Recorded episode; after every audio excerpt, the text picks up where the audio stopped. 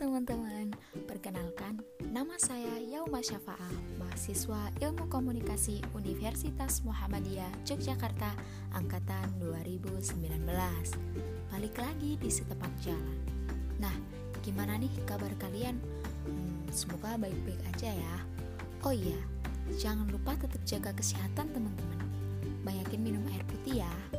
Nah, di podcast kali ini aku mau bahas tentang jenis lembaga Indonesia pasti penasaran apa aja sih jenis-jenis lembaga penyiaran yang ada di Indonesia?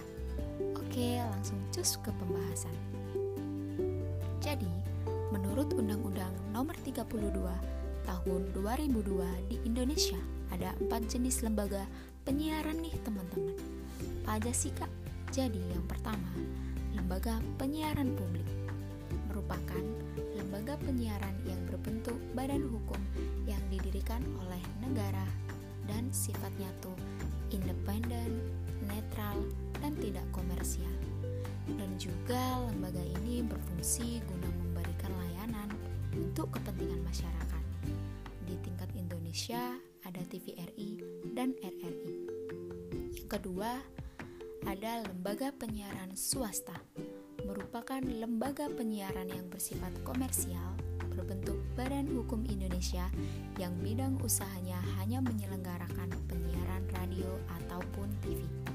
Nah, perlu teman-teman ketahui nih, kalau warga negara asing dilarang untuk menjadi pengurus lembaga swasta kecuali di bidang keuangan ataupun di bidang teknik.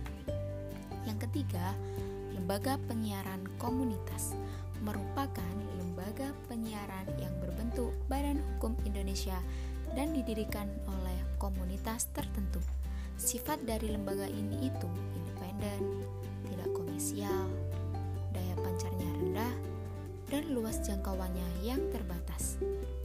Nah, yang terakhir nih teman-teman, ada lembaga penyiaran berlangganan. Merupakan lembaga yang berbentuk Badan Hukum Indonesia yang bidang usahanya itu hanya menyelenggarakan jasa penyiaran berlangganan dan wajib mendapatkan izin penyelenggaraan penyiaran berlangganan. Oke teman-teman, mungkin segini dulu kali ya podcast aku kali ini. Semoga bermanfaat.